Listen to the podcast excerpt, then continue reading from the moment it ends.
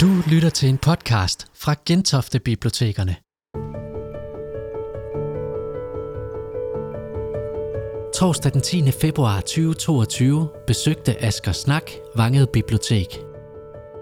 Det var med fokus på Dan Tyrell, om hvad der gik forud for hans enestående forfatterskab, og hvordan forfatterskabet har påvirket eftertiden. Velkommen til.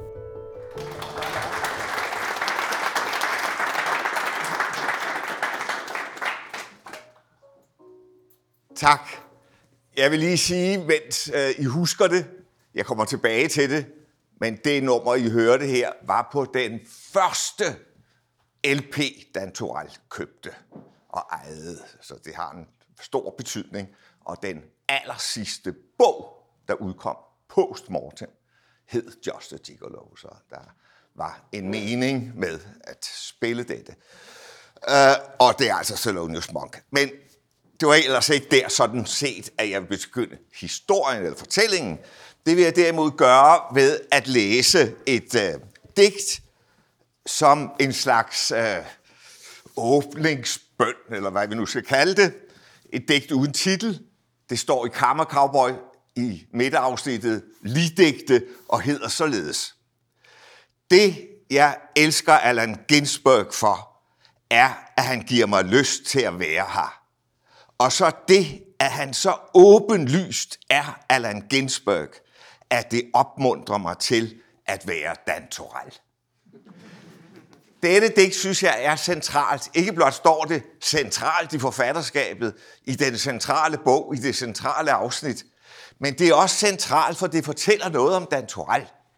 Hans usædvanlige åbenhed, interesse for andre kunstnere, for andre mennesker i det hele taget. Denne interesse, som er meget voldsom. Han holder af, siger han lige frem. Det opmuntrer ham til at være sig selv. Det vil altså sige, via denne interesse i omverdenen, i kunst, i andre menneskers frembringelser, så bliver han sig selv. Og det er jo en fantastisk pointe. Det er lige før vi kunne slutte her og sige, det var historien om Dan Torell, som er meget, meget usædvanlig. Mange, mange andre digtere, der vil I høre et foredrag, der går ud på, at de taler om sig selv, at de interesserer sig for sig selv, at de skriver om sig selv og deres eget køn, eller deres eget liv, eller deres egne forældre, eller hvad du kan være. I tilfældet her, der er der en digter, der er interesseret i hele verden, i kunst, i udlandet, i USA, i alle mulige steder, og formidler det til en hel befolkning. Det er jo ganske fantastisk. Og derved bliver han ikke mindre sig selv. Nej, han bliver mere sig selv. Eller med andre ord, han bliver til Dan Ikke? Og det er jo det, der er min pointe i denne her fortælling her i aften. Vi går tilbage til begyndelsen, det er jo naturligt. Og han blev født den 19. marts 1946. Og øh, det gjorde han inde i København. Først boede familien, hans mor hed Inge, hans far hed Helmut, og de boede inde i Nyboder. Så flyttede de øh, et enkelt andet adresse, det er ikke så afgørende, inden de så kom ud på Hagens Allé herude ved Tuborgvej. Øh, stadigvæk er han jo altså ikke kommet til Vanget, men det sker så senere, så den fjerde adresse bliver så øh, Mosegårdsvej 43A lige her, skot over her. Og, øh, og det er jo grunden til, at vi sådan set overhovedet er her. Øh, det er grunden til, at der er Dan samling her, og vi har alt det Dan Det er jo simpelthen den forbindelse, han har til Vanget. Og at han har sat Vanget på ikke bare Danmarkskortet, men øh, i hvert fald en del af verdenskortet. Og, øh, og derfor har vi så også denne Torals samling. Og vi har øh, fejrer ham og hylder ham herude. Og det er på grund af en enkelt bog, nemlig Vangebilleder, og på grund af den stadig tilbagevenden til Vanget. Og der flytter han så ind. Men inden vi kommer til Vanget, skal vi lige først en tur til Grønland fordi i 1951 bliver hans far ansat oppe på Grønland som elektriker. Det var meget populært, fordi så fik man en højere hyre, end man kunne få her i Danmark, og de var interesseret i at flytte jo der til Moskosvej, og det kostede penge at få sådan et rækkehus. Så det var meget praktisk. Og så er det, at Inge tænker, øh, vi tager op og besøger ham, og det har hun jo forklaret meget morsomt, at så siger hun, så tager de den sidste båd på året, for så vidste hun, at så var der ikke nogen båd hjem til Danmark. Så blev øh, de nødt til at være der i meget lang tid, i flere måneder før, der gik en båd tilbage. Det betød, at Dan Torell øh, som femårig er oppe på Grønland i adskillige måneder. Og som jeg skriver i min bog om ham, han fik frisk luft for resten af livet. øh, og det er ikke engang helt forkert. Men en anden ting, som er nok så vigtig ved det der Grønlandsbesøg, det er, at der var en håndværker, der hed Hugo, og de kaldte ham onkel Hugo, og han havde en skrivemaskine. En, sådan en lille skrivemaskine. Og det er altså Dan Torells første skrivemaskine. Der siger han så hele tiden til moren derop, øh, må jeg godt gå over og lege med øh, onkel Hugos skrivemaskine. Og det gjorde han så Øh, i de der mørke øh, måneder op på Grønland som femårig. Det er jo ret fantastisk at tænke sig, der startede øh, interessen for skrivemaskinen. Og øh, da han så kommer hjem, så skal han i første klasse på Dysegård skole, og der kan han skrive på skrivemaskine. Det er jo ret fantastisk. Han er jo også i stand til at læse, og han har læst forældrenes store Danmarks historie, da han kommer i skole. Så øh, lærerne der, de siger, kan vi ikke få ham op i 3. klasse i stedet for? Men det er ingen modstander af, så hun siger, nej, han skal ligesom alle de andre gennemløbe den øh, sociale udvikling osv. Så, videre.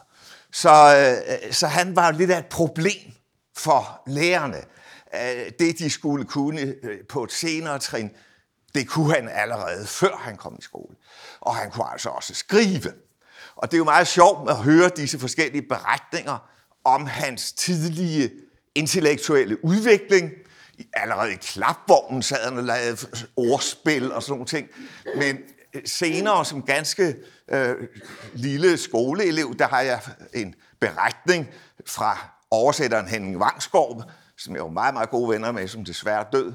Øh, han fortalte om, hvordan at på skole, på biblioteket, så stod Dan Torell der, øh, som øh, i 3. 4. klasse, og, og belærte dem om, hvordan de skulle udtale forfatternes navne. Øh, og, og havde læst alle mulige amerikanske, engelske og franske kriminalromaner osv. Så, ikke? så det fortæller altså, at han var ret tidligt øh, ude, hvad det angår. Til gengæld var han meget, meget handicappet inden for fodbold, og det fortæller Henning Vangsgaard også, som han sagde der, at han havde aldrig nogensinde set Dan med en fodbold. Men han stod ved siden af målet og talte med målmanden under øh, kampen. Så det fortæller lidt om hans evner. De gik i én retning, og til gengæld ikke i andre retninger. Og øh, i denne her øh, tidlige barndom, der læser han altså alt muligt, hvad der læses kan. Og amerikanske krimier, Mark Twain og den slags ting i folkeskolen. Øh, frivilligt selvfølgelig på eget initiativ. Øh, så kommer jo den historiske begivenhed, at han, øh, det skal lige siges, han flytter jo fra Dysegårdsskolen til Bakkegårdsskolen, da forældrene flytter til Mosegårdsvej. Det fik jeg ikke sagt før, men det, det var kun to år på Dysegårdsskolen, og så kommer han på Bakkegårdsskolen. Og det er der, den historiske begivenhed finder sted, hvor han jo besvimer under afsøgelse af Lysets engel går med glans af B.S. Ingemann. Og det er første væsentlige punkt, hvor vi ligesom standser op et øjeblik. Vi går nu i pitstop, der hedder B.S. Ingemann. Fordi B.S. Ingemann var en meget, meget vigtig inspirationskilde for Dan Torell fra 10-årsalderen til hans død. Øh, og jeg har et meget specielt øh, parløb med Dan, hvad angår B.S. Ingemann som vi synes er så tilstrækkeligt morsom, så vi holder en lille øh, seance om B.S. Ingemann her. Så tænker jeg, aha, det er en ung Ja, det er en kæmpe betydning for Dan Torell, og hvis I støvsuger hans poesi op igennem øh, årene, så vil I lægge mærke til, at der igen og igen kommer øh, citater af øh, Ingemann, henvisninger til Ingemann og citater fra Ingemann. Og øh, så kan man selvfølgelig diskutere, hvorfor er Ingemann særlig interessant øh, for en øh, person som Dan Torell. Nu øh, skal jeg ikke øh, gå alt for meget ind i teologiske diskussioner, men Ingemann var jo ikke værdsat øh, i teologiske kredse. Øh, som I måske ved, så blev der først opstillet en byste af ham ved Marmorkirken i 1980'erne, så vidt jeg husker. Hvorimod alle de andre stod der jo øh, hele vejen rundt om. Og det var jo fordi, at hans oplevelse, hans, øh, hvad skal vi sige, teologi, var væsentligt anderledes end de fleste andre præster. Hans øh, religion, kunne man måske sige, havde en karakter af sådan en form for universal religion hvor øh, det kan man så diskutere, men han blev hårdt kritiseret af, de, af, af teologerne på det tidspunkt. Øh, han vil selvfølgelig sige, at han var øh, kristen, men øh, for sådan en som Dan Torell, som jo var erklæret buddhist, øh, så kan han jo ikke tage hvad som helst, vel? Men han kan tage B.S. Ingemann, fordi han ligesom står og danner en bro fra kristendommen over til det, vi kunne kalde øh, universal religion, verdensreligion osv., buddhisme osv. Og øh, det er det, som han første gang øh, besvimer over, og som jo er hans initiation til poesien som 10-årig, øh, er et meget interessant digt, og jeg har analyseret det og gennemgået det mange gange i forskellige sammenhænge. Og det interessante ved digtet er, at jeg faktisk mener, at det er et af de første systemdigte, der er skrevet på dansk. Det er således, at øh, hver andet strofe i sangen øh, handler om englen, og hver anden strofe handler om solen. Øh, så det vil sige, han siger ikke, at solen er englen, men ved at skifte øh, subjekt ned igennem, så siger han jo indirekte via formen, at solen er Guds engel. Og det er jo meget aparte, det er jo en form for soldyrkelse, faktisk. Ikke? Øh, jeg har tænkt mig lige at læse digtet op, og så læg lige mærke til dette skift. Lysets engel går med glans gennem himmelporte, for Guds engels strålekrans flygter alle nattens skygger sorte. Sol går over verden ud med Guds lys i øje. Se, hvor Herres sendebud går på gyldne skyer i det høje. Englen spreder over jord glansen fra Guds himmel. I sin kåbes stråleflor favner han alverdens glade vrimmel. Sol ser ind i slot og vrå, ser på drot og tækker, ser til store, ser til små, kysser barnet, som i vuggen ligger. Os han også fagne vil, englen i det høje, os han også smiler til, englen med Guds himmelglans i øje. Os har og vor herre kær, ingen sjæl han glemmer, i hvert solglimt Gud er nær, og hvor glade morgensang fornemmer det er noget, Dan jo ikke opfatte, fordi han besvimede allerede under de første linjer. Øh, lysets engel går med glans gennem himmelporte, og der var det så, han allerede blev båret ud af lærerne, og som han selv skriver, stadig rapplende om lysets engel.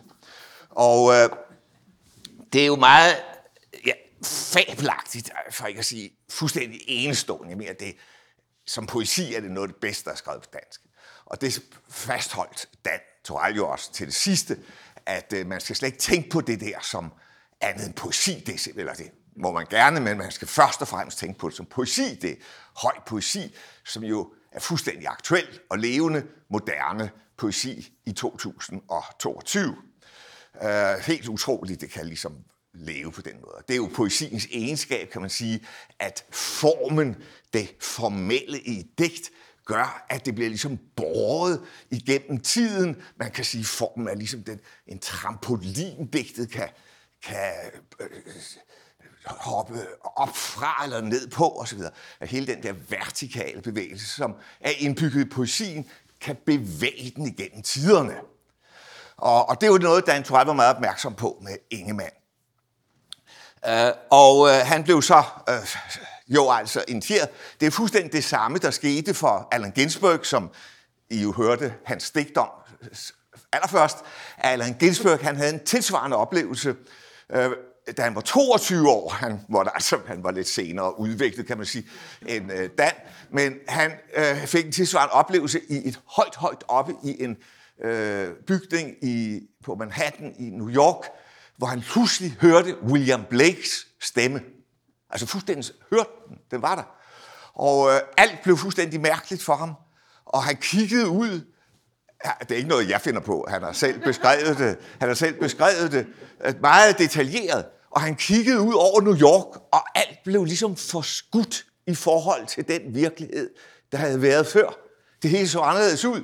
Og så slutter Ginsberg denne beskrivelse med at skrive, sådan har det været lige siden. Det forklarer jo så en hel del, kan man sige. Så sker der det, at Ginsberg flere år efter sætter musik til en lang række af Blakes uh, Songs of um, Innocence and Experience. Uh, fuldstændig fantastisk. I kan jo købe dem, eller høre dem på Spotify, eller hvor I er. Det er meget interessant. Uh, det var det. Men øh, så vil jeg lige, mens vi er i Ingemann, sige, nu springer vi sådan, vi bliver inde i den der lille øh, forudsætningsboble der øh, med Ingemann. Altså, der sker der det, at jeg er jo lige så stor Ingemann-fan som øh, Dan Torell, og jeg redigerer jo i 80'erne et bibliotek, der hedder øh, Lyrikbiblioteket, som består af 24 bind med øh, dansk poesi. En digter i hvert bind. Og så sker der det, at jeg i nu skal jeg se, årstallet i øh, 87 øh, redigerer mit udvalg af B.S. Ingemann. Og øh, der, det er jo mange år efter, at Dan og jeg er holdt op med at arbejde sammen. Og så øh, tænker jeg, at han, han skal have et eksemplar. Ikke? Så jeg sender en, en bog til Dan Toral, og kort tid efter modtager jeg dette postkort. Uh, Dan Toral elskede sådan nogle gamle postkort. Det her, det er vel fra 50'erne, vil jeg tro. Det er Malienborg. Øh, og så skriver han her bagpå, Alhambra, 20. 3. 1987. Kære Asger, tak for Ingemann. Hvor husker du dog godt? Skal vi ikke snart dele en flaske vin en rolig eftermiddag? Kærlig hilsen, Dan. Det er jo meget rørende, og øh, det var så det. Så sker der jo det, at øh, efter Dans død, så bliver hans bogsamling på forskellige måder solgt og fordelt. Øh, krimierne røg til et antikvariat, og nogle andre typer bøger røg til Pilegårds antikvariat i Aalborg. Og øh, Pilegårds antikvariat i Aalborg, de fremstillede en lille etikette, som de satte bag i alle bøger fra Dansk Bibliotek, som de havde købt ikke, på auktionen der, da Chili satte det hele til på auktion. Og øh, så tænkte jeg, jeg køber den der Ingemann, som jeg havde foræret ham, fordi jeg tænkte, det betød et eller andet for mig at få den, hans eksemplar af Ingemann. Og til min store fornøjelse opdagede jeg, at han ved nogle af digtene simpelthen har streget over med sin sorte fyldepind. Og det er jo virkelig skønt at vide, at han har været rigtig grundig der. Det er heldigvis ikke ret mange af dem, men der er et til her, der har fået øh, behandlingen, og det fortsætter så over på næste side, kan I se det. Den sorte pakker. Og øh, hvorfor har han siddet og streget? Ja, det var jo fordi i 1989 udgav han så i 200-året for Ingemanns fødsel denne øh, i dag uopdrivelige udgave af B.S. Ingemanns poesi på Gyldendal. Og hvad hedder den? Lysets Engel, selvfølgelig. Og det er Peter Hense, der øh, øh, har illustreret den. Og øh, Dan han sender den til mig med verdens korteste dedikation. 20. 5. 89. Kære Asker, prik, prik, prik. Dan. Uh, der behøvede, vi behøvede ikke sige mere om Ingemann. Nå, men altså, det var jo sjovt for mig at se, at han har altså siddet der, virkelig været nede i det, og så har han tænkt, jeg må lige tjekke, hvad Asger har taget med, og så på den måde der. Så går der nogle år, og så bliver jeg bedt om at lave et udvalg på Høst og Søn, og det er så i 2000, hvor jeg så laver denne her, som jeg kalder gylden poesi. Så der findes altså tre udvalg af Ingemanns poesi, og Lyses Engel med glans er i dem alle tre, kan jeg godt love jer. Og, øh, og denne her, I kan se, jeg var jo meget interesseret i, at vi skulle have den blå farve derinde. Og, øh, og så øh, kunne jeg ikke lade være, da jeg havde skrevet foråret, så slutter jeg foråret med at skrive, Gylden poesi tilegnes mindet om digteren Dan Torell, 1946-1993, der var en stor beundrer B.S. Ingemann, og som i 1989 redigerede udvalget Lysets Engel. Så står det der. Så det er øh, øh, en boble i øh, den danske samtidslitteratur, hvor vi har ligesom kommunikeret før og efter øh, død, kan man sige. Det var den. Så vil jeg sige, at nu er vi jo 10 år. Så nogle få år efter bliver Dan Torell konfirmeret. Og det er en meget vigtig begivenhed. Selvfølgelig sker der en hel del imellem, som vi også kunne tale om, men vi har ikke så lang tid, så jeg springer lidt i det. Og øh, der sker så det, at han bliver konfirmeret, og der fik han penge. Dengang fik man penge øh, som konfirmationsgave, hvis man var heldig overhovedet at få nogle gaver. Altså, jeg kan slet ikke huske, at jeg fik nogle gaver. Men øh, det var der nogen, der fik. Nu om dagen, der er det jo sådan et stort udstyrstykke med lejede biler, og jeg ved ikke hvad. Det var det ikke dengang. Men så skulle Dan aflevere pengene til sin far dagen efter. De penge, han havde fået, for det skulle så ligesom ind i familiens økonomi, for de havde ikke for mange penge. Så tænkte Dan, det skal være løgn. Så han stod op tidligt øh, mandag morgen der, og sne sig ud af huset, og vandrede ned til Gentoftegade og købte sin første LP, nemlig Thelonious Monk, Monks Moose, som var en 10-inch, 10-inch LP. Nu om dagen er de jo 12-inch, men det var sådan en af de små. Og der var de numre, I har hørt, mens I har siddet og snakket og tænkt på alt muligt andet, Elsalonius Monk, dem sad han over i Mosegårdsvej 43 af og hørte på sin lille gramofon.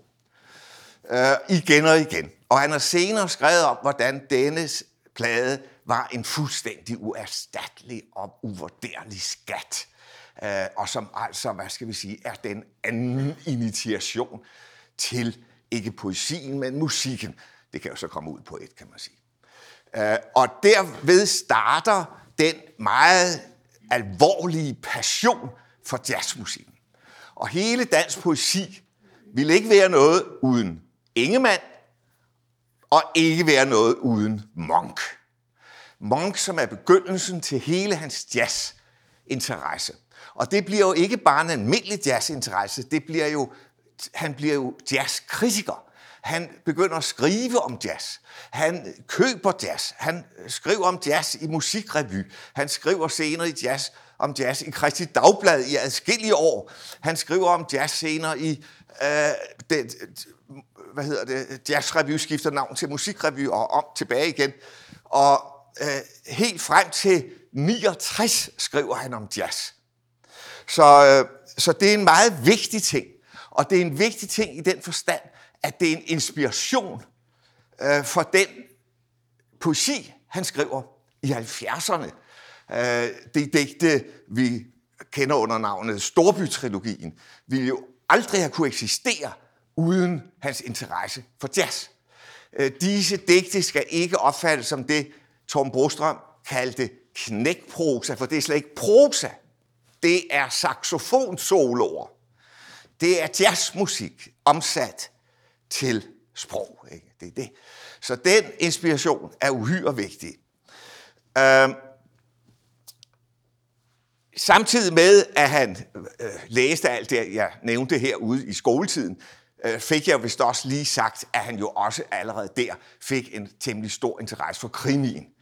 Øh, den forsvandt jo så fuldstændig, indtil den så blev hentet op igen lang tid senere. Øh, Øh, det kommer vi slet ikke ind på her i dag, men jeg nævner det bare for en ordens skyld, fordi det hører jo også med i barndomssituationen.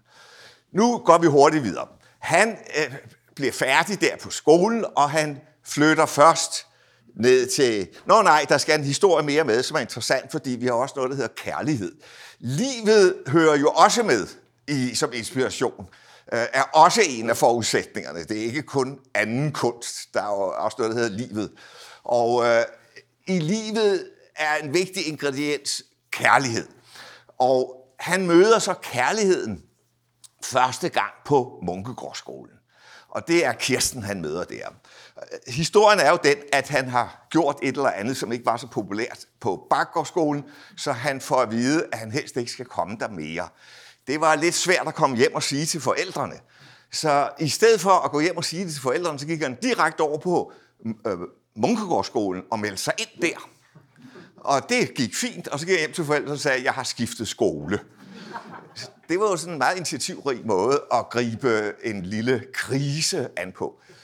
Og der øh, øh møder han så Kirsten øh, Brandt. Det blev ikke rigtigt til mere end det, men han var altså forelsket. Og øh, så går han ud af skolen, og han bliver så øh, sådan set i en vis forstand smidt ud hjemmefra, i den forstand, at hans far siger, at han må arbejde for at tjene nogle penge og bidrage til økonomien osv. Eller også må han flytte. Og så tænker han, om så flytter jeg. Og så flyttede han ned ovenover øh, Order Hotel, faktisk på Ordervej, i et lille værelse deroppe. Og senere flyttede han ud øh, til et meget, meget afgørende nyt punkt i historien om Dan Toral, nemlig ud på øh, øh Bagsadvej i øh, Lyngby. Og der boede han i en af denne altså, boligspekulanten Jacques Bassin, som dengang var på forsiden af Ekstrabladet.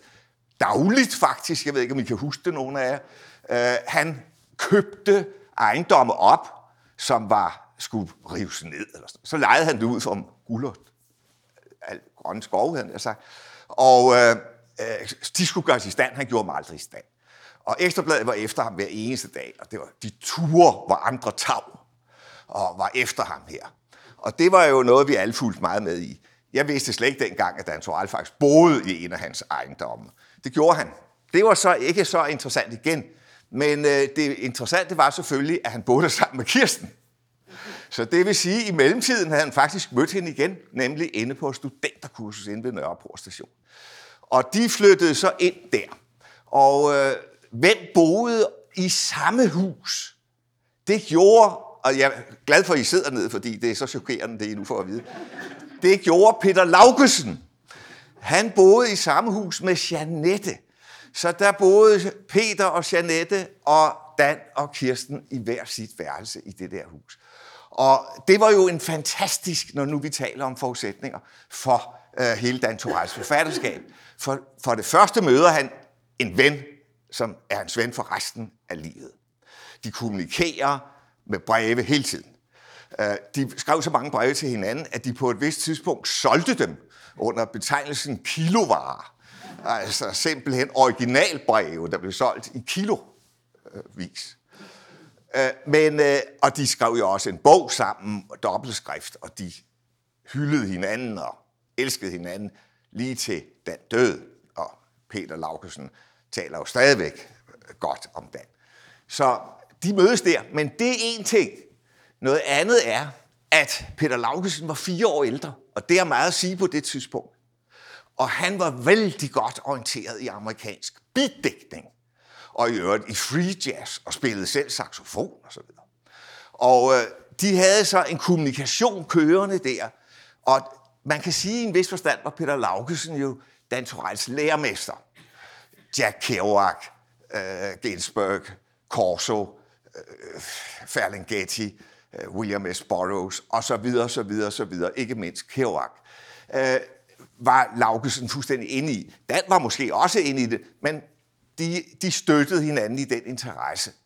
Og det er altså et meget, meget væsentligt øh, baggrund for forståelse af hele Dan Torells forfatterskab. Jeg plejer at sige det sådan med Dan og så beatdigterne, at hvis vi ser før Dan Torell, så var det jo sådan, at danske digtere var påvirket af andre danske digtere. Det er faktisk meget provincielt, men sandt. Eller svenske digtere, før tyratilisterne påvirkede de danske øh, 60'er-digtere, ikke 50'er-digtere. Svenskerne var lige 10 år foran. Eller i århundredet før var man meget inspireret af den tyske poesi, ikke helt tilbage i romantikken osv. Men med Dan Turell, der kommer den første danske digter, hvor inspirationen kommer fra USA. Så er der nogen, der siger, jamen der var jo Claus Riffbjerg. Ja, han var der over et år på øh, studie et eller andet, og kom hjem igen og fortsatte, øh, hvor han kom fra. Selvfølgelig gjorde det indtryk på ham, men det betød ikke, at han blev så påvirket af det, at han selv blev bidægter. Øh, det er jo meget interessant, fordi han, Rifbjerg, er jo faktisk en generation med de amerikanske bidægter. Og Rifbjerg er den første, der oversætter Ginsberg til dansk i Vindrosen.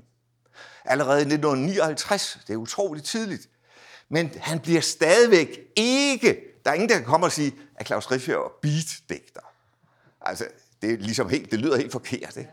Øh, og, og det gælder også hele hans generation. Jørgen Gustav Brandt, for eksempel. Ikke? Det, det er helt galt. Øh, de, fuld, de havde nok faktisk på en vis måde interesse i det, men også en vis foragt for det.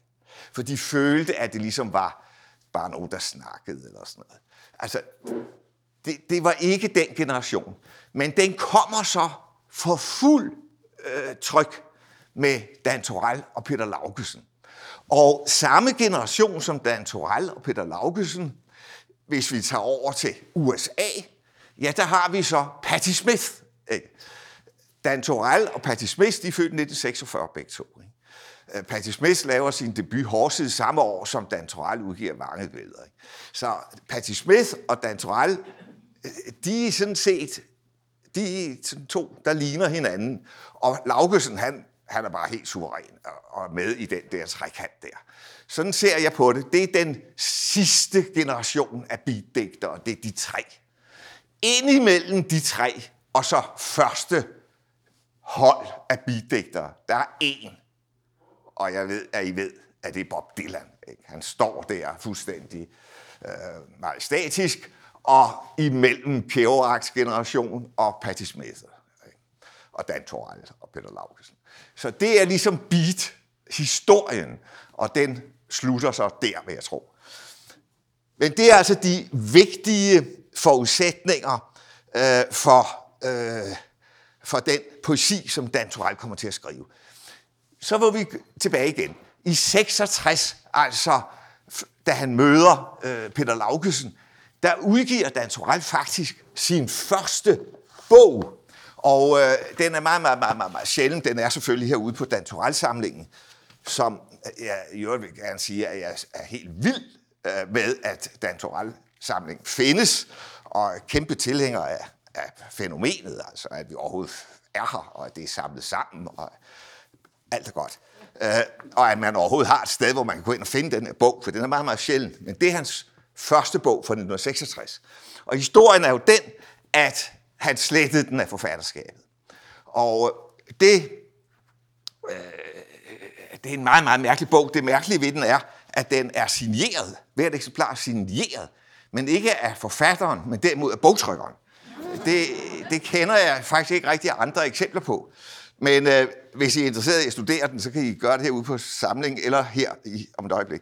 Men det interessante ved denne her bog, det er, at Peter Laugesen havde faktisk frarådt ham at udgive den, og sagt, lad være, lad være, lad være, det, det er for tidligt. Men han kunne ikke, ligesom ikke vente. Og det er jo typisk, for den unge digter vil gerne frem.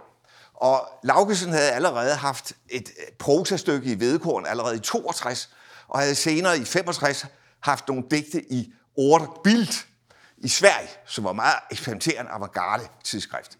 Det er ikke så længe siden, jeg spurgte Peter Laugesen, jeg så spurgte ham sådan, er det rigtigt den historie, jeg har og så sagde han, bekræfter han det, så nu kan jeg fortælle den, at da han havde sendt det her manuskript over til Order Bild, så skrev de en notits i bladet og skrev, han havde nemlig ikke skrevet sin adresse. Han havde ikke oplyst, hvem han var, andet end sit navn.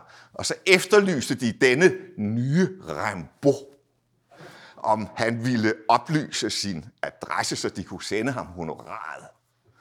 Så på den måde fik Peter Laugesen sit første honorar ved at melde sig til Orderbild. Øh, og der øh, øh, fik Dan faktisk også trygt et digt. Så, så. Men han kunne ikke nøjes med det, om jeg så må sige. Han ville have en bog ud, og det er så denne her. Det, der er interessant ved denne her bog, er, at den rummer en sektion med jazzdigte. Og det fortæller noget om den inspiration, jazzen havde. Det første i den serie hedder Bessie Smith, det andet hedder Ord fra Coltrane, det næste hedder Dizzy Gillespie, og det næste hedder, det fjerde hedder Reminiscenser, og handler faktisk om, om King Oliver. Men øh, øh, ord fra Coltrane, det er jo interessant, fordi Coltrane, det er jo sådan, hvad skal vi sige, avantgarden, ikke? Altså, på det tidspunkt, og muligt endnu senere var fremme, endnu nyere end Thelonious Monk.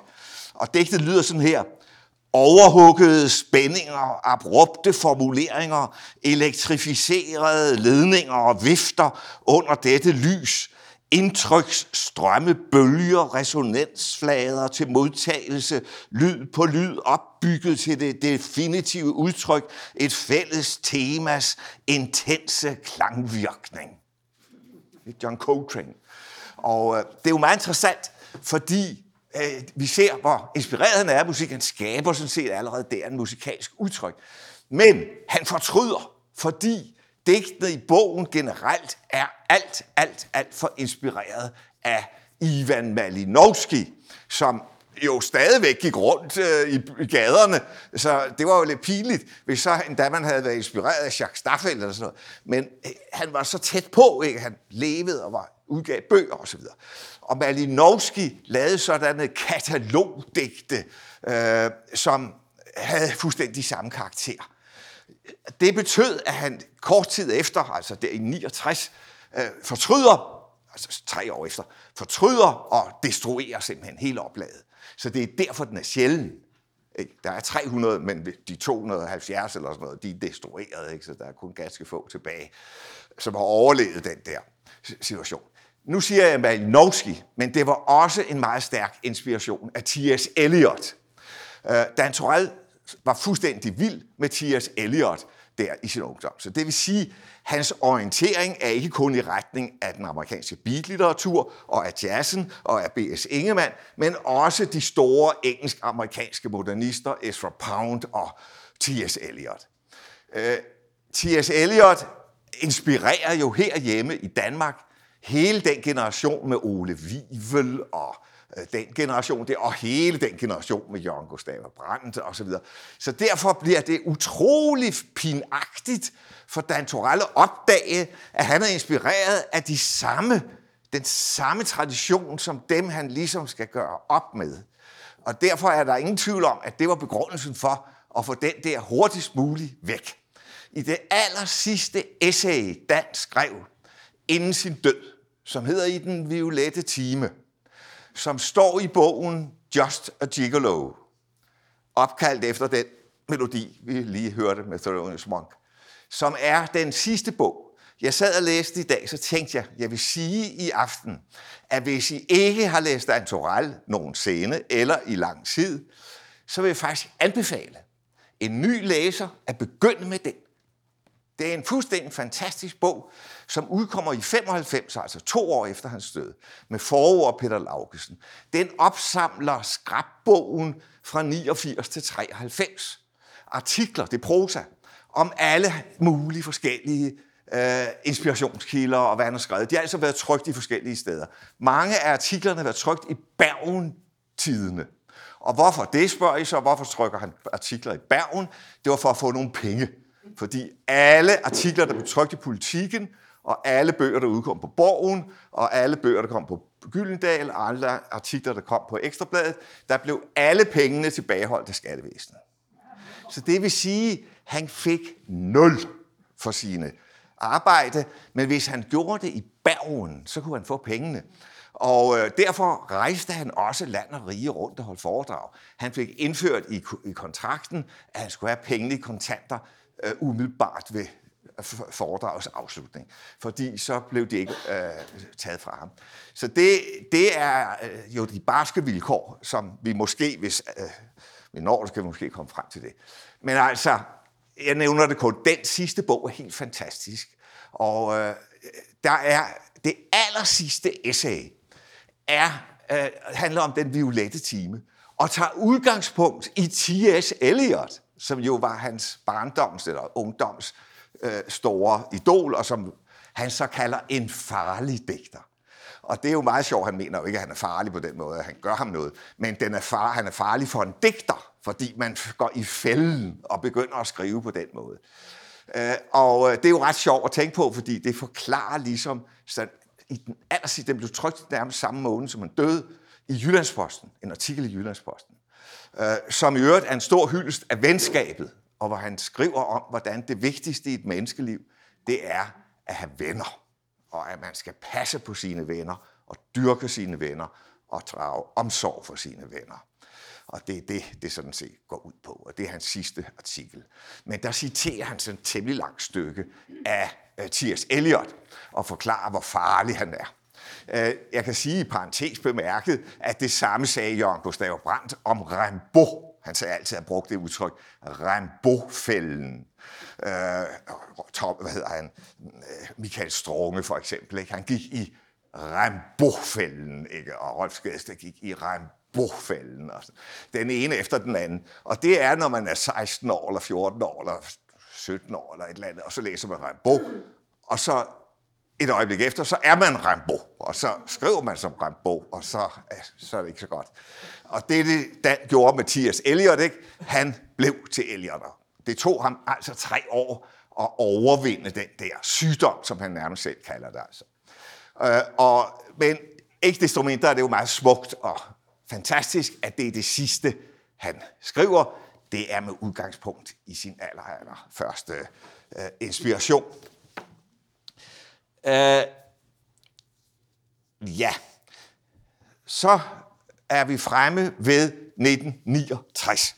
Og 1969, der forlader øh, Dan Torell øh, vanget. Nu siger jeg, at han var jo ude i i øh, Kongens Lyngby. Ja, men i mellemtiden var Kirsten og han flyttet ind herover, lige herover på Vanget Bygade. Det er jo ret fantastisk, øh, den store oprører der, Dan Torell. Han får så endelig en rigtig lejlighed. Og dengang var det sådan, at man skulle giftes for at få en lejlighed. Øh, det er jo helt vildt, at man tvang folk til ægteskab. Øh, men det gjorde man faktisk. Og de blev så gift, var under højtidelige former, og det har Dan selv beskrevet, det vil jeg springe over. Men så øh, får de en, en lille lejlighed herover. Nu kan jeg ikke huske præcis, hvad nummer det er, men nu cyklede jeg lige forbi, og der står vist 62 til 85 eller sådan noget. Øh, det er inde i det der øh, byggeri. Så der, jeg vil tro, det er cirka 80 meter eller sådan noget herfra. Øh, der fik han simpelthen en lejlighed. Der boede de i en periode ganske kort, indtil Dan Torell og Kirsten flytter ind i kollektiv på Forhåbningsholms Allé, nummer 18, og øh, ja, det var jo der, jeg mødte ham. Og fuldstændig fantastisk periode, og det er der, det hele begynder, som en eksplosion simpelthen. Ikke? Og øh, den destruerer vibrationer, og hele forfatterskabet begynder.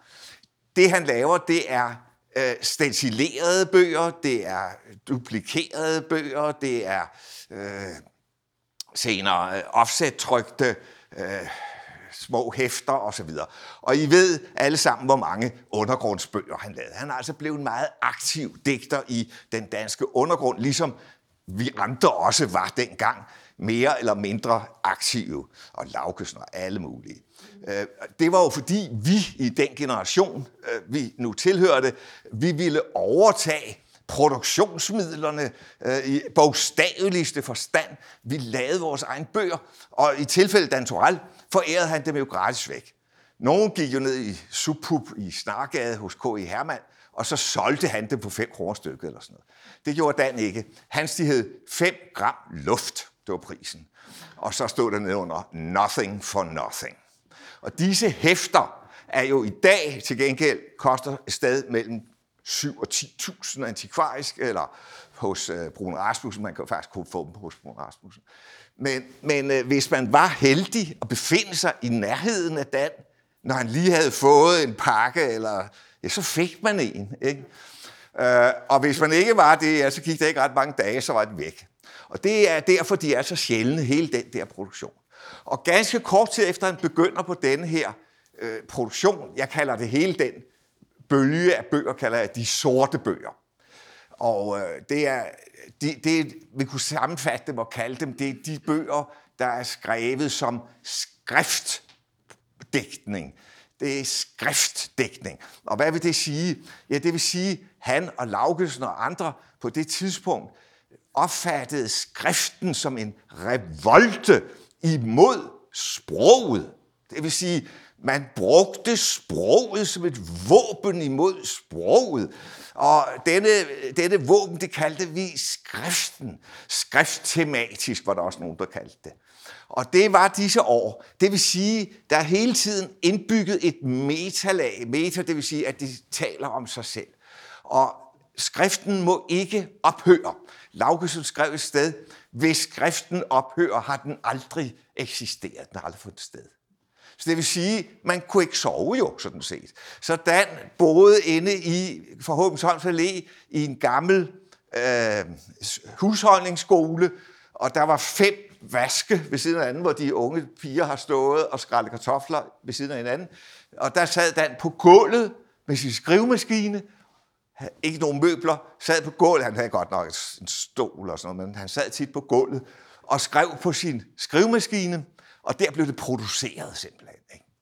Og øh, ned og hente øh, nye øh, bånd til skrivemaskinen, ned og købe nye patroner til fyldepennen hos, købmand, øh, hos øh, boghandleren, ikke? op og producere. Og det er jo hele tiden den der øh, cirkel, der foregik, det er produktion. Og han fik, spiste jo praktisk ikke noget. Spiste noget franskbrød med hvidløg på, og øh, havde næstkaffe, og havde hele tiden sådan en, en øh, termokande stående med kogevand, vand, så han kunne lave næstkaffe uden at skulle rejse op. Og skrev og skrev og skrev og skrev og skrev og skrev. Gik om natten lange ture, vandringsture. Jeg husker min hustru dengang sagde, var det ham, der gik rundt i skuterstøvler inde i byen? Ja, sagde jeg så, det var Dan. Så han var så ligesom en figur, der gik rundt om natten. I stedet for at sove, når der skulle være en pause, så gik han rundt. Og der i 69, hvor han flyttede kollektiv, der skifter musikken. Ikke? Den jazzinteresse, der havde været, hans mange, mange, mange, mange jazzanmeldelser i Christi Dagblad og i jazzrevy osv., erstattes nu pludseligt og voldsomt som en bølge, der kommer ind over, af en interesse for rockmusik og beatmusik, som vi kaldte det i Danmark. Mig bekendt var det kun i Danmark, man talte om beatmusik. Øh, det hed rockmusik ude i den store verden. Jeg synes egentlig, beatmusik er meget godt. Øh, der var jo beat, øh, og man var også lidt beat, sådan set, så det var ikke så dumt. Men øh, dem, han jo var aller, allermest vild med, var The Velvet Underground. Og for at det ikke skal være løgn, den første anmeldelse, han lavede i MM, øh, hvor han jo skiftede over, øh, det var netop anmeldelser af The Velvet Underground og øh, Lou Reed, som jo er forsanger i The Velvet Underground. Og der sker nu det, at Dan Torell der i de år bliver så øh, fascineret af The Velvet Underground, så Thelonious Monk og alt det der, det ryger helt i baggrunden. Og det er den amerikanske øh, beatmusik, rockmusik. Det er Bob Dylan, øh, som han også var meget optaget af. Og så er det altså fra østkysten, der er det uh, The Velvet Underground først og fremmest, og fra vestkysten, der er det så The Grateful Dead. Ikke? Det er de to hovedinspirationskilder. Og han identificerer sig først og fremmest med uh, Lou Reed. Og det kunne vi jo se med de sorte negle og alle de der ting, og alt det, han sagde. Det var i mange, mange tilfælde citater af, øh, af Lou Reed, ligesom Michael Strunge jo citerede David Bowie i en uendelighed, fremtidsminder, det var Future Legend osv. Uh, uh, fuldstændig. Og det samme her, så sker en identifikation med det, hvad skal vi sige, gadens oprør der. Ikke? Altså, det var et anti-akademisk gadeoprør. Lou Reed, ikke? med læderjakke og solbriller om aftenen og sådan noget. Hele den der øh, attitude, den overtog Dan i den periode der. Og det var med kæmpe godt resultat, fordi de bøger, han lavede der, er jo mesterlige.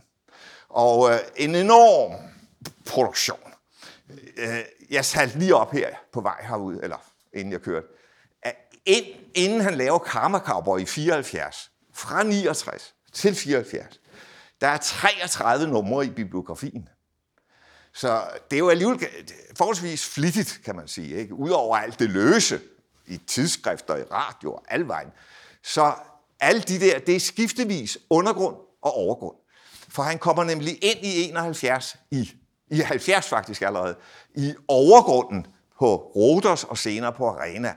Så det vil sige, samtidig med at han laver alle de undergrundsbøger, så laver han øh, også i overgrunden. Og det, der er det interessante, og noget, jeg har beskrevet temmelig grundigt i denne her bog, som øh, er en, to bøger, der er slået sammen og revideret og opdateret, og den hedder Dan Toral hele historien, hvis ikke I kender den, som Lars Lovin, Sten Møller Rasmussen, og jeg har skrevet på den måde, at den indeholder min første bog om Dan, plus deres interviewbøger, slået sammen i et værk, som er så revideret osv. Og i et af kapitlerne der forsøgte forsøger jeg faktisk at lave en, en, et, ligesom at lave en rækkefølge, fordi de undergrundsbøgerne, de overhaler jo hele tiden overgrundsbøgerne. Ikke? Overgrundsbøgerne, de er måske et halvt år om at komme ud, i nogle tilfælde mindre, men dog alligevel. Og, men undergrundsbøgerne, de er der jo en uge efter, de er skrevet. Ikke? Altså, så det, det, ja. I kan se det for jer. Så sådan er det. Men øh, det, der så sker, det er jo, at i det, dette her, det hører jo op.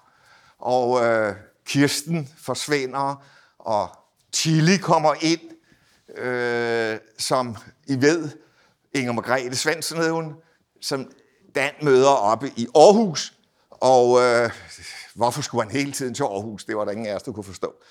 Øh, det er det sædvanlige. Altså, når man rejser så meget til det samme sted, må der være en eller anden årsag. Og det endte jo så med, at øh, Chili, eller dengang Emma I ved godt, hvorfor hun hedder Chili, går ud fra. Det er Dan, der drømte en nat, at hun hed Chili.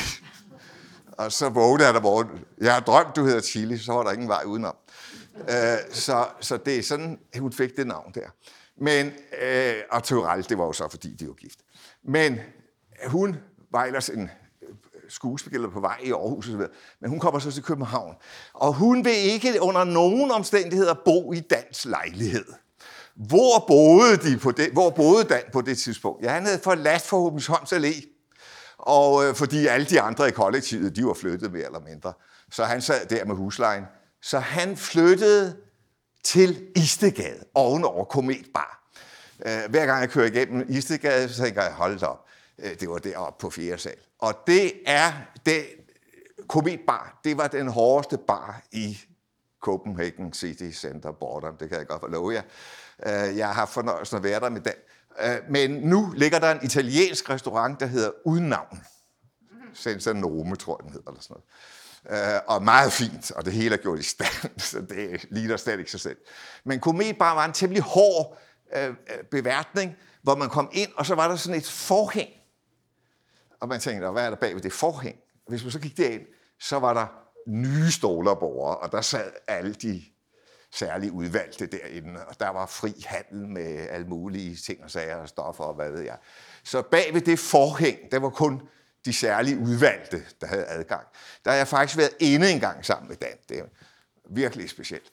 Og øh, det var jo noget, han var fascineret af, den der øh, Times Square, øh, amerikanske New York-stil af kriminalitet og undergrund og sådan Og det tiltrak ham på en måde, og det kan vi jo så også mærke i de der krimibøger, der kommer senere. Men det var jo en forholdsvis kortvarig periode, han var single der, fordi Chili trængte sig jo mere og mere på, eller hun fyldte mere og mere i hans kærlighedsparate liv, og øh, han inviterer hende op i lejlighed. Hun løber skrigende bort. Og så øh, ender det med, at de leger et, et, en lejlighed ude på Østerbro. Det, var, det ville hun gerne. Og så pludselig får Dan Torell tilbud om en stor andelslejlighed på Alhambravej. Det er jo interessant, for nu kommer vi frem til det sidste bolig, han havde. Ikke? Altså. Og øh, han var helt opkørt, jeg aldrig oplevet noget lignende. Han var meget, meget begejstret for den der lejlighed, og det var vi alle. Og han for op til Jarlborgen, som jo på det tidspunkt udgav Dan Torell. Og så siger han, der er et forskud på det og det. Jarl, han skrev checken, og Dan gik afsted fem minutter efter med forskud. Så det var jo fantastisk, så Jarl hjalp ham der. Øh, og det var selvfølgelig ikke en gave, men et forskud til forfatterskabet. Og på den måde kunne de flytte ind, og der boede Dan så resten af sin øh, tid sammen med Chili og senere med Lotus i den lejlighed der. Uh, historien om, hvordan Dan kom til Øh, Borgs forlag, vil jeg måske også lige ganske kort nævne, øh, fordi så kommer vi frem til Storby-trilogien og et vigtigt, vigtigt punkt.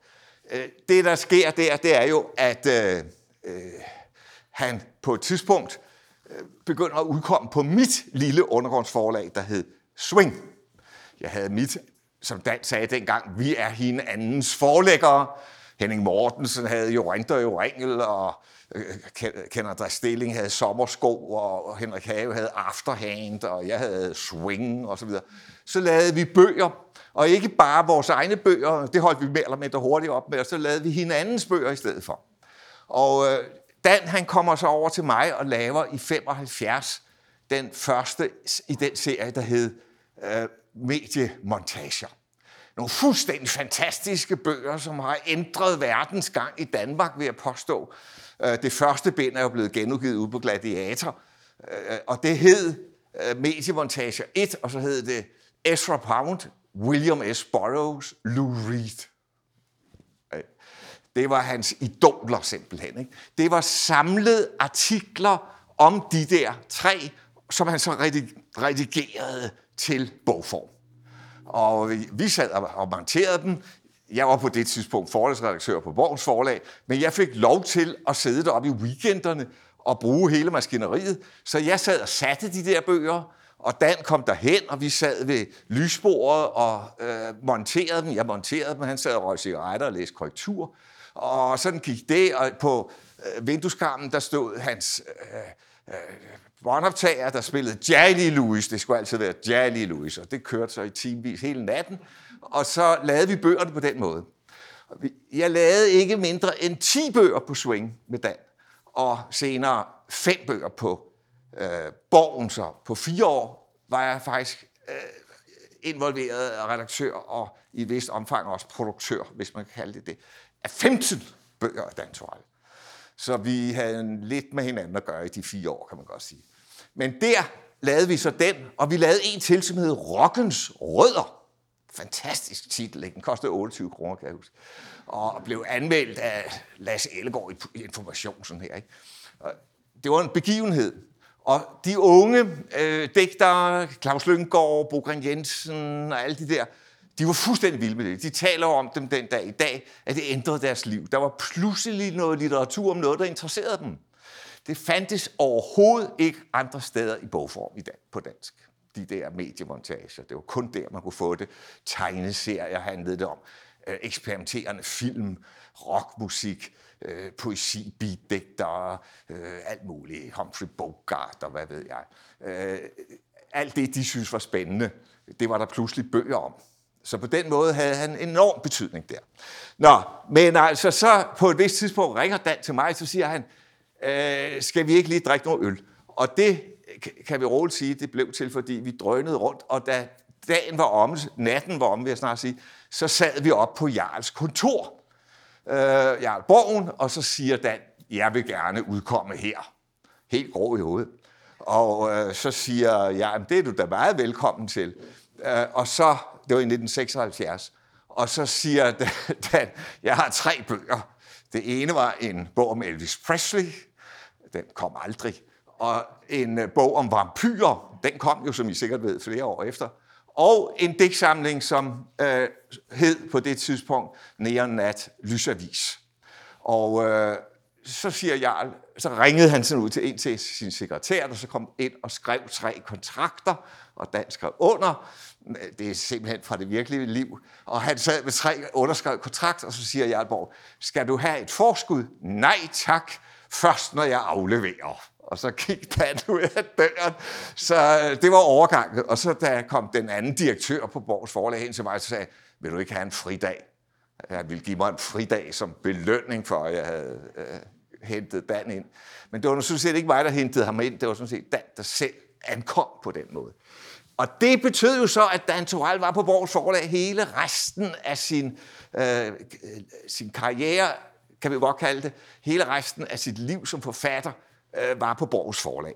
Og det øh, var øh, jo startet med den der, som så kom til at hedde Drive-In-digte. Den første af Storbytrilogien. De sorte bøger, jeg talte om før, de afsluttes jo med den store bog, øh, Manjana som jeg håber, I kender. Jeg plejer at sige det på den måde, at Manjana, det er mesterværket, og Karma Cowboy, det er hovedværket.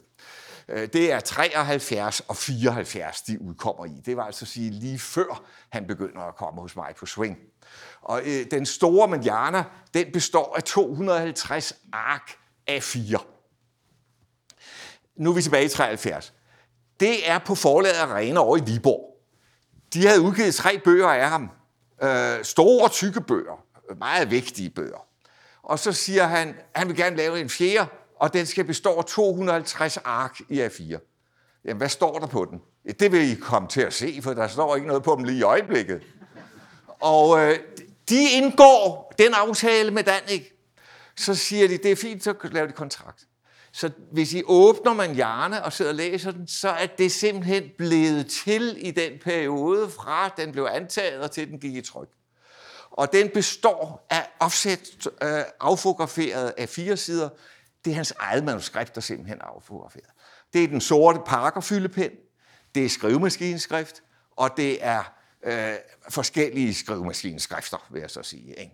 Vi havde jo de der IBM-skrivemaskiner, hvor vi kunne skifte kuglehoved, og dem leasede vi, og jeg kan sige, at I var i hvert fald fire, der havde dem. Jeg havde sådan en, jeg leasede den, Per Højholdt havde sådan en, øh, Dan havde selvfølgelig en, og øh, Henrik Have fik også en. Jeg ved ikke, om I kan tåle en lille anekdote om, hvordan Henrik Have lærte Dan Torell at kende, det er apropos disse skrivemaskiner, fordi han boede over i Ringkøbing, og øh, først var han fra Fyn, og han var uddannet som efterskolelærer og fra et eller andet moderne seminarium og alt muligt. Og han var billedkunstner, og han var alt muligt, og det hele var godt. Og han var helt vild med Dan Torell og de ting, han udgav. Men han havde aldrig mødt ham, han vidste ikke, hvem han var, eller hvorfor, eller hvordan. Så skriver han til ham og siger, må jeg komme over og besøge dig og ligge nede under det bord, hvor du skriver dine bøger på, og høre, hvordan det lyder. Og så skriver Dan tilbage, det er du velkommen til. Så kom Henrik Have, lagde sig ned der, og så sad Dan og skrev hele dagen, ikke? og Henrik han lå bare. Det var det bedste musik, han havde hørt hele sit liv. Så var de venner. Lige til, lige til Dan døde var de venner. Ikke? Det var ham, der havde forladet Afterhand nede i den skade. Han døde desværre. Men altså, og det var de der skrivemaskiner, og de var utrolig vigtige, fordi vi kunne skifte skrifterne. Uh, vi kunne få kursiv, vi kunne gøre alt muligt. Store og små, ni pitcher, 11 pitcher. Og det betød, at vi kunne skifte skrifterne. Det vil sige, skrifttematisk poesi kunne udmyndte sig som skriftmateriale på en måde, man aldrig havde kunnet før. Og digteren kunne selv gøre det. Man skulle ikke stå og dirigere en eller anden typograf eller skrive det, at sådan skulle det sættes, og sådan noget. Man gjorde det selv. Og så Dan, han indførte jo også i høj grad fyldepinden, den sorte parker. Og øh, øh, det, det var så den der store, øh, som jeg kalder øh, mesterværket. Ikke? Det er højdepunktet inden for de sorte bøger. Det negative, det pessimistiske, det samfundskritiske, det øh, totalt øh, øh nivellerede, øh, alt var nivelleret, alt var lige godt, med andre ord, intet var godt. Og det var grundtonen i den bog. Så var den dateret, man kunne simpelthen følge, hvor var han på det tidspunkt osv. osv. Et fuldstændig fantastisk mesterværk. Og så kommer jo den store omvending, den store drejning, som finder sted i løbet af sommeren 73, øh, og, og som er uforklarlig umiddelbart, og som jeg har prøvet mange, mange gange at forklare øh, for mig selv og for andre.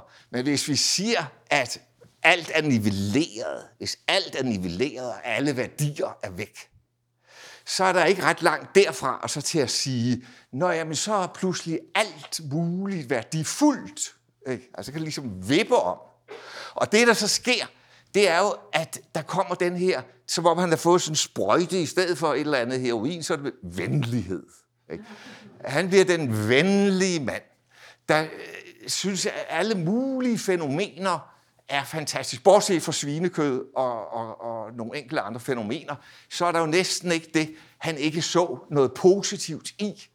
Og det resulterede jo i en glæde ved hverdagen og ved en glæde ved, hvis der overhovedet var en hverdag, men altså en glæde ved øh, fænomener. Øh, man kunne se, hans kærlighedsdigte er jo helt fuldstændig fantastisk. Hans digte til sin egen far, for eksempel, og hans digte om alle mulige fænomener, som jeg startede med at tale om, alle mulige kunstnere osv. osv.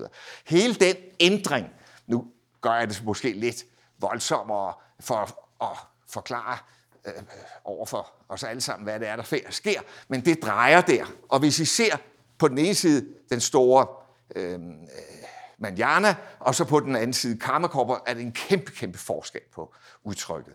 Og karmakopper indeholder ni små dæksamlinger, og i midten af dem alle sammen er de håndskrevne liddigte, som jeg startede med at læse det digt af Allan Ginsberg.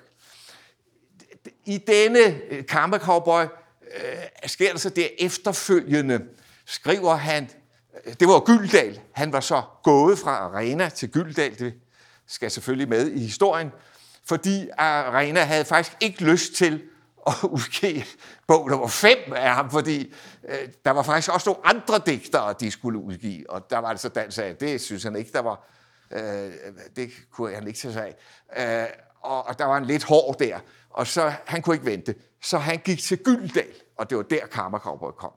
Og så er det, han går op til Egon Jensen, der var hans redaktør, og siger, øh, jeg har øh, nogle digte her, og det han havde, det var et manuskript på 400 sider digte om vangede. Øh, det kom ret naturligt ud af Kammercowboy, for i Kammercowboy er der et af afsnittene, som består af vangede digte. Så hvis I vil se vangede digte, så skal man have fat i Kammercowboy. Øh, og den udkom så i 74, men er jo skrevet for stor del i 73.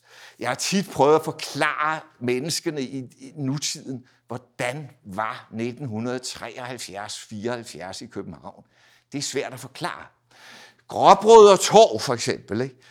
der sad man ikke på stole, men på øh, de der brosten og røg alle mulige forskellige tobakker og drak øl og sad og hang ude hele dagen mere eller mindre. Og Dan han sad der, og folk slappede af, kan man sige, sådan, slappede af der på Gråborg Der var godt nogle, nogle restauranter, men det var slet ikke det, det drejede sig om. Det var simpelthen, folket havde sådan set overtaget hele det der indre by. Og jeg kan sige for sjov, hvis det kan tåle at høre det, at grafikeren over på, på øh, Gyldendal, jeg skal undlade at nævne hans navn, fordi det er for meget. Men han tog en saks og klippede sin telefonledning over nede i grafisk afdeling, for så vidste han, at der var ikke nogen, der ringede. Og så gik han med Dan over på Gråbrød og så sad de der. Og så, så var der ikke nogen problemer. Og på den måde der var det sådan meget stemning. Og det er der, Dan sidder og konciperer Karma Cowboy. Det er den stemning, der kommer ind i den bog. Og øh, en af de fuldstændig ekstremt gode eksempler på drejningen det er jo, at han skriver en sang til Gustav Winkler.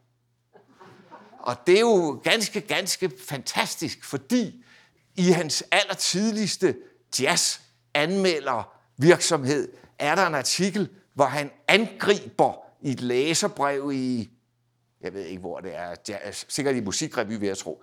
Øh, der har han et læserbrev, hvor han skriver øh, imod en anden, at som, som taler om, at, at musikerne skal øh, hvad skal sige, forbedre deres produkt, så svarer Dan, produkt, siger han så. Det er jo jazzmusik, og de skal, du taler om musikken, som om det var Valo eller Gustav Winkler.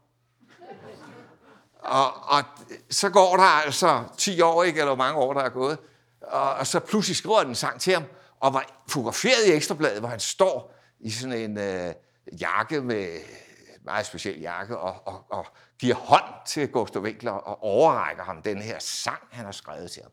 Så det fortæller noget om den drejning, der finder sted. Så kom Kammergård, og efter, øh, så kom Vangede-digtene der, kommer, bliver så afleveret til Egon Jensen, Og han giver jo Dan, det kender I sikkert den historie, giver Dan den chokerende oplysning, at han ikke vil udgive dem på Gyldal, men han skal skrive dem om til prosa.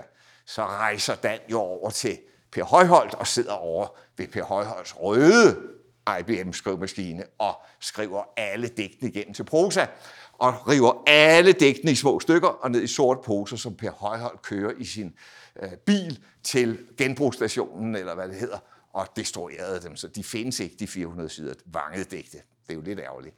Øh, dem vil vi jo hellere have, men der er ikke noget at gøre ved det. Men øh, så laver han Vanget-bogen, som jo bliver den kæmpe succes. Og nu der vi er i Vanget, ved I alt om den bog, så jeg går lidt hurtigt videre. Og så 76 øh, kommer så den første bog på borgen. Øh, Gyldendal fik altså kun de to kammerkapper og vanget billeder. Så øh, begynder det samarbejde, hvor jeg jo altså som sagt var redaktør for alle bøgerne der, både på Swing og på Borg. Og den øh, Storby-trilogi er jo et hovedværk, både i dansk poesi, men jo også i dansk poesi, vil jeg sige.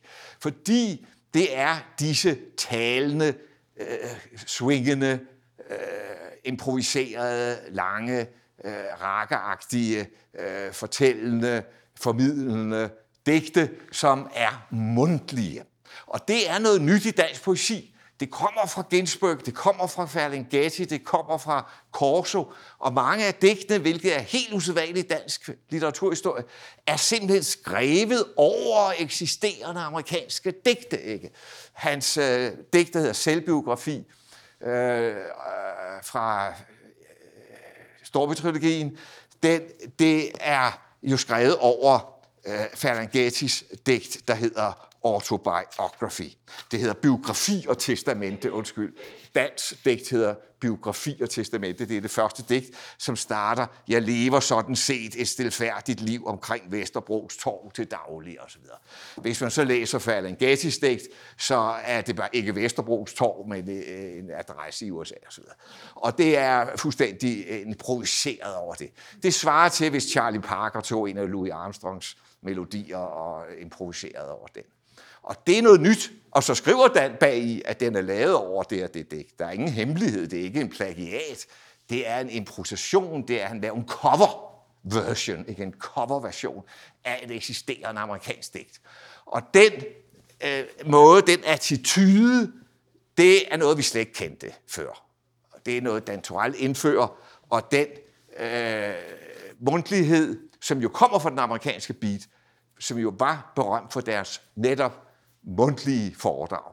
Og i mange tilfælde, hvilket er jo helt usædvanligt med Dan, så er digtene først afprøvet ude ikke, blandt publikum. Hvor han har været på et bibliotek eller på en skole, et gymnasium, øh, for meget mand og hvad det nu hedder, de der. Ikke? Øh, de er i flere tilfælde lavet som mundtlige improvisationer, som så senere hen er skrevet ned. Ikke? Endelig version.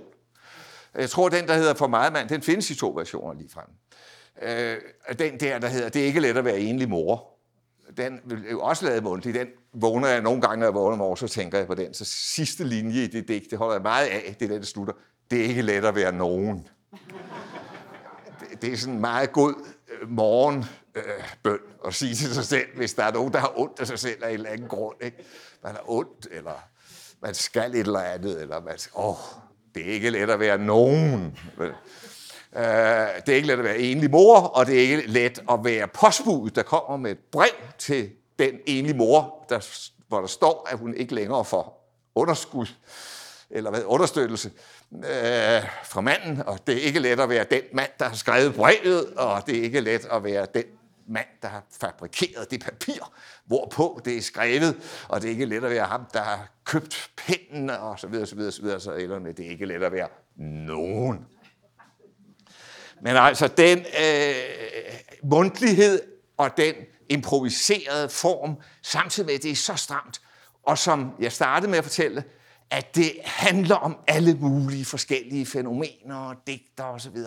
Hans allermest berømte er alle disse øh, store digte, det er jo det digt, der hedder Charlie Parker i Istegade, som er helt fuldstændig fantastisk. Ikke? Kender man ikke Charlie Parker, så gør man det, efter man har læst det digt. Og der er digt om Lester Young, og der er digt om Billy Holiday osv.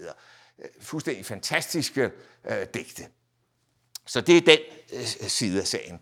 Så kommer jo efter øh, disse øh, øh 70'er digte, så kommer ligesom en længere pause, kan man sige, fordi i slutningen af 70'erne beslutter han sig til at begynde at skrive disse kriminalromaner, som kommer i 80'erne.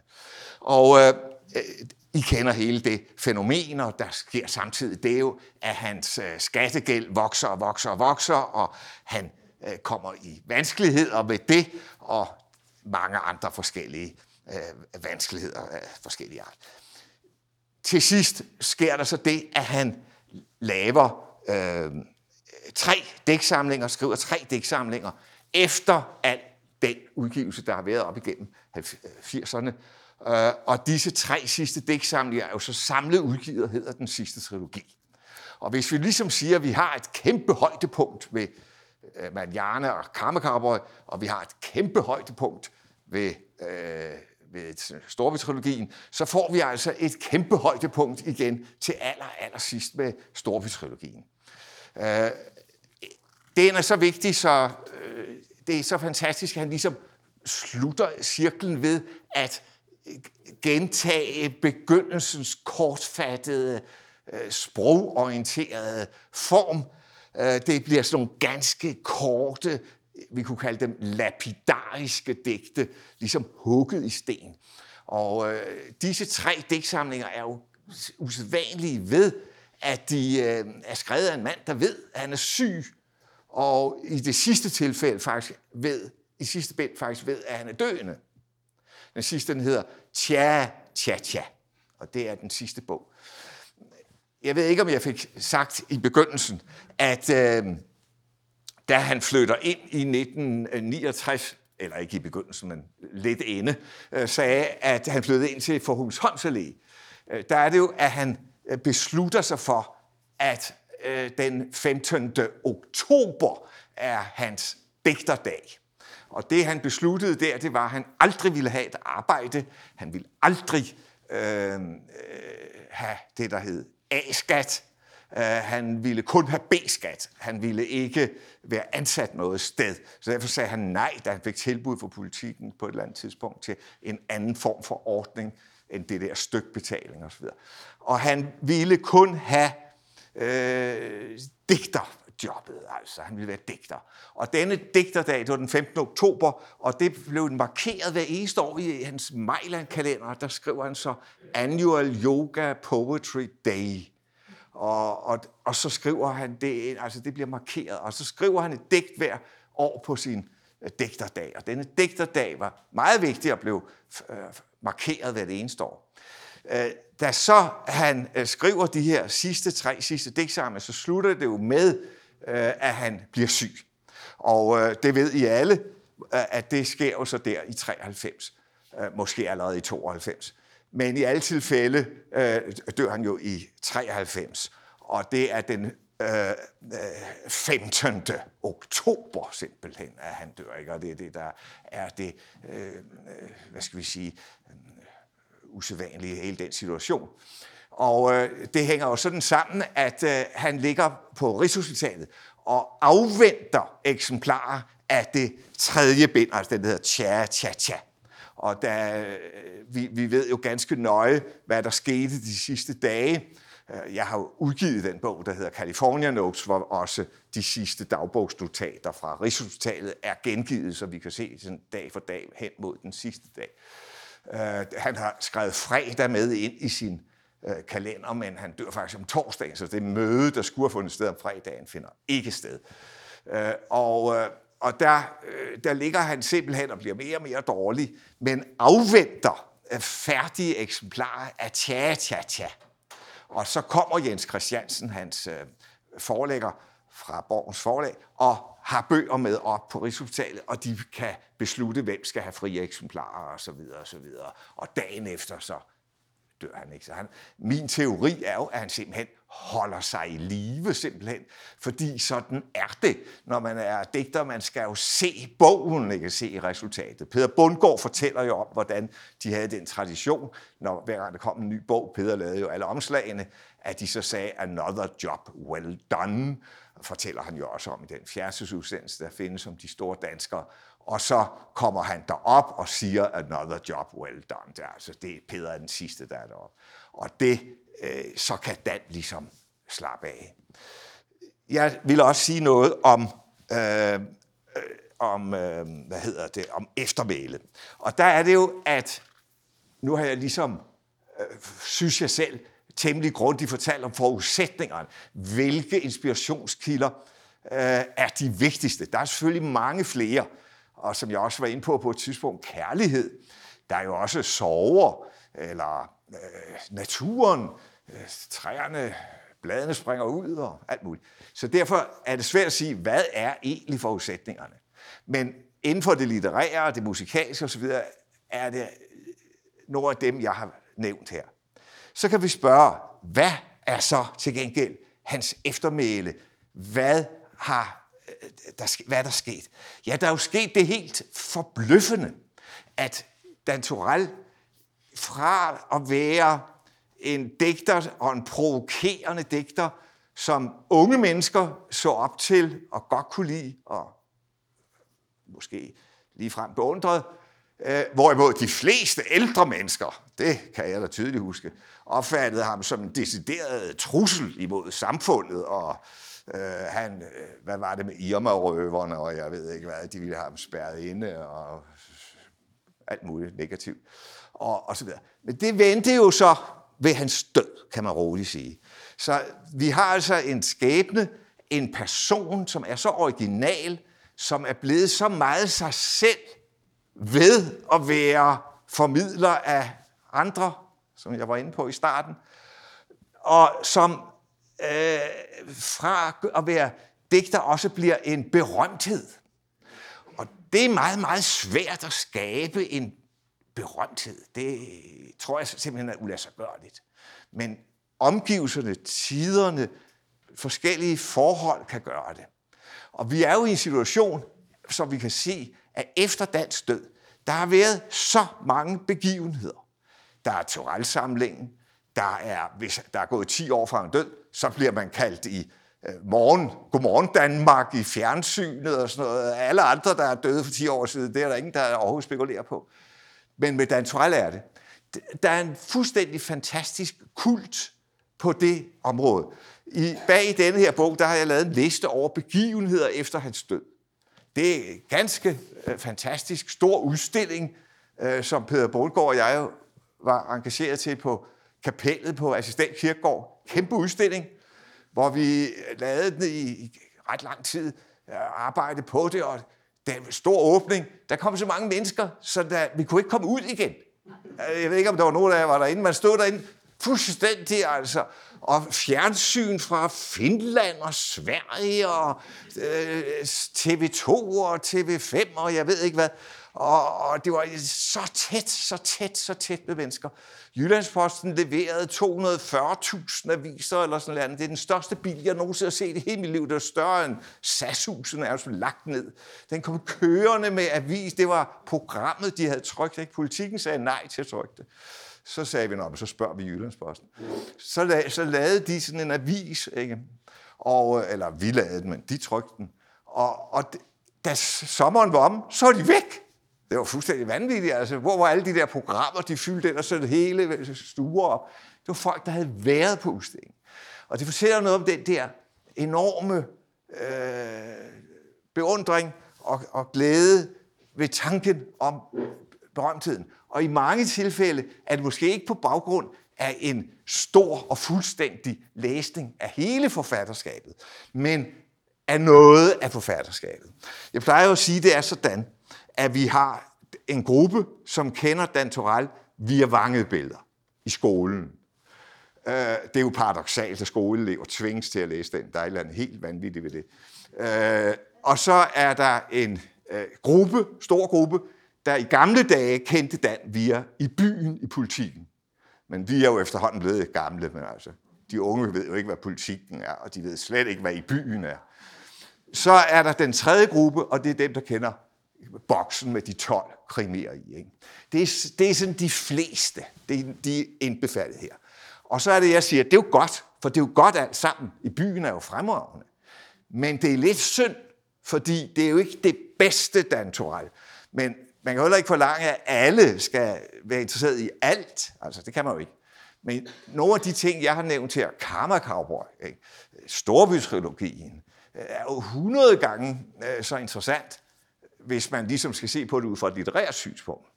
Men denne berømthed, dette at skabe en figur, onkel Danny, at det kan findes, det er meget imponerende. Og jeg tænker tit på det, jeg tænker, det er fantastisk, at det er blevet sådan. Han er, vi, hvis vi skal sammenligne ham med nogen, så er det Karen Bliksen måske, H.C. Andersen. Øh, Tog Ditlevsen er langsom ved at komme op øh, i omdrejninger der, ikke i øjeblikket. Men ellers så er der selvfølgelig Storm P. og Stavning måske. Ellers er der vel ikke rigtig flere. Søren Kierkegaard måske endda. Ikke? Men det er, det er der i den lille gruppe, at Dan Torell er havnet i dag. Kendt af alle, mænd og kvinder, børn. Min barnbarn havde læst det meste Dan Torell, da hun var 8, og var med indtil hendes 70-års fødselsdag, og sad grinet på første række. Og børn læser Dan, voksne, pensionister, øh, folk, der ikke har tid til at læse noget som helst, de har dog alligevel tid til at læse Dan Torell. Der er en kærlighed til det, som er ganske imponerende. Og det er jo fantastisk, for hvad er det så, der sker? Øh, jeg har tidligere nævnt for lidt siden de yngre forfattere. Det kan man forstå, ikke? Lyngård og Bogren Jensen og F.P. Jak og sådan noget. De var alle sammen vilde med det. Men af den store øh, befolkning, og der vil jeg sige, det eftermæle, han har, det er jo, for uden denne berømthed, så er det også, at der er en kvalitet i de ting, øh, man stifter bekendtskab med. Når man læser disse ting, selv de lettere, øh, de lettere ting, og derved mener jeg klummerne og øh, livets karusel og, og den slags ting, som er øh, mindre tidskrævende, kunne man godt sige, at skrive end nogle af de andre. Der er jo den berømte historie fra en af de der bagside politik.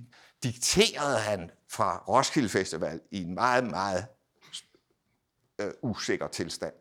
Øh, men dikterede den over telefonen. Den er, det er beskrevet af flere, der var vidner til det. Og det interessante ved det var, at da den stod i avisen dagen efter, fyldte den ud fuldstændig, som den skulle. Ikke? Øh, han havde jo det, at øh, han kunne ikke tåle en kronik, der ikke fyldte ud. Det var det mest foragtelige overhovedet i hans verden. Det var, når der, politikens kronik, I ved, den går om på næste side, hvis der så var en annonce i sidste spalte. Så er det jo ikke en kronik, sagde han så ikke. Den skal slutte med ens navn i den sidste spalte, så når man klipper den ud, så er der kun kronikken. Der må ikke komme noget ned oppefra, en eller anden fløj af en, der har skrevet et eller andet fuldstændig uvedkommende, der kommer ned i sidste spalte. Hele kronikken er ødelagt, den kan slet ikke bruges til noget. Så det, det var en form for perfektionisme. Det kunne han også klare over telefonen. Ikke? Men øh, øh, selv disse ting, selv den mere øh, lette vare, det jeg mener er forklaringen på det hele Dan mysteriet det er, at den popularitet, der opstår, det er på grund af den dybde, der ligger i forfatterskabet. Og det vil jeg mere eller mindre, mere eller mindre slutte, hvad jeg lige ved at slutte, øh, at øh, den begyndelse, fordybelsen i Eliot, i øh, B.S. Ingemann, i hele den store Danmarks historie som femårig, i hele den viden, litterære øh, ekspertise. Han havde læst ufattelig meget, kunne The Wasteland mere eller mindre uden ad. Øh, hele denne orientering i øh, amerikanske te- øh, fænomener, store forfatterskaber, han havde læst osv. Det er jo baggrunden for, at han senere i livet kan skrive lette ting med dybde. Som jeg nævnte den sidste i den violette time, for eksempel, som er en kronik i, i Jyllandsposten, skrevet som sådan en almindelig underholdning, er jo som, hvis man læser den i dag, det er jo ligesom at træde ind i sådan en skagt nærmest. Altså, når jeg læser den sådan følelsesmæssigt, sådan, uh, siger det så, ikke? Fordi der er så meget baggrund i Eliot og i den anden og den tredje, og i formen og bevidstheden om det formelle osv. Der er ikke noget sted, hvor der er noget, der er let. Og når for eksempel Pia Kærsgaard siger, at hendes yndlingsstykke, øh, det er det, det der med, øh, øh, jeg holder af hverdagen osv., så, så er det ikke så enkelt, fordi det er på baggrund af en ekstrem hverdagsløshed, hvis I forstår, hvad jeg mener. Altså, det er ligesom, jeg kan huske, Hans Jørgen Nielsen sagde engang om, om en af Bob Dillers han havde været hele jorden rundt, før han kom frem til at kunne sige en så enkel sætning, som det han sagde. Og det er det, man kan sige om dansk forfatterskab, at han har været hele jorden rundt, ligesom. Ikke? Og det er den erfaring, den baggrund, også intellektuelle baggrund, øh, og kilometervis af skrivemaskineskrevne sider om alt muligt mellem himmel og jord, og læsning.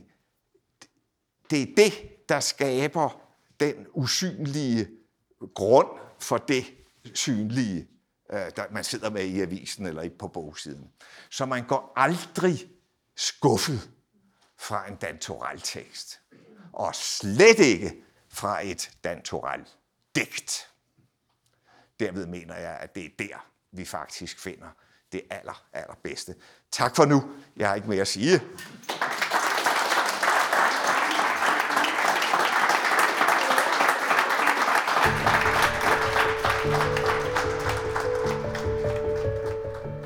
Du har lyttet til en podcast optaget på Vanget Bibliotek torsdag den 10. februar 2022. Husk, at du kan finde mange flere podcasts på vores hjemmeside. Vi lyttes ved.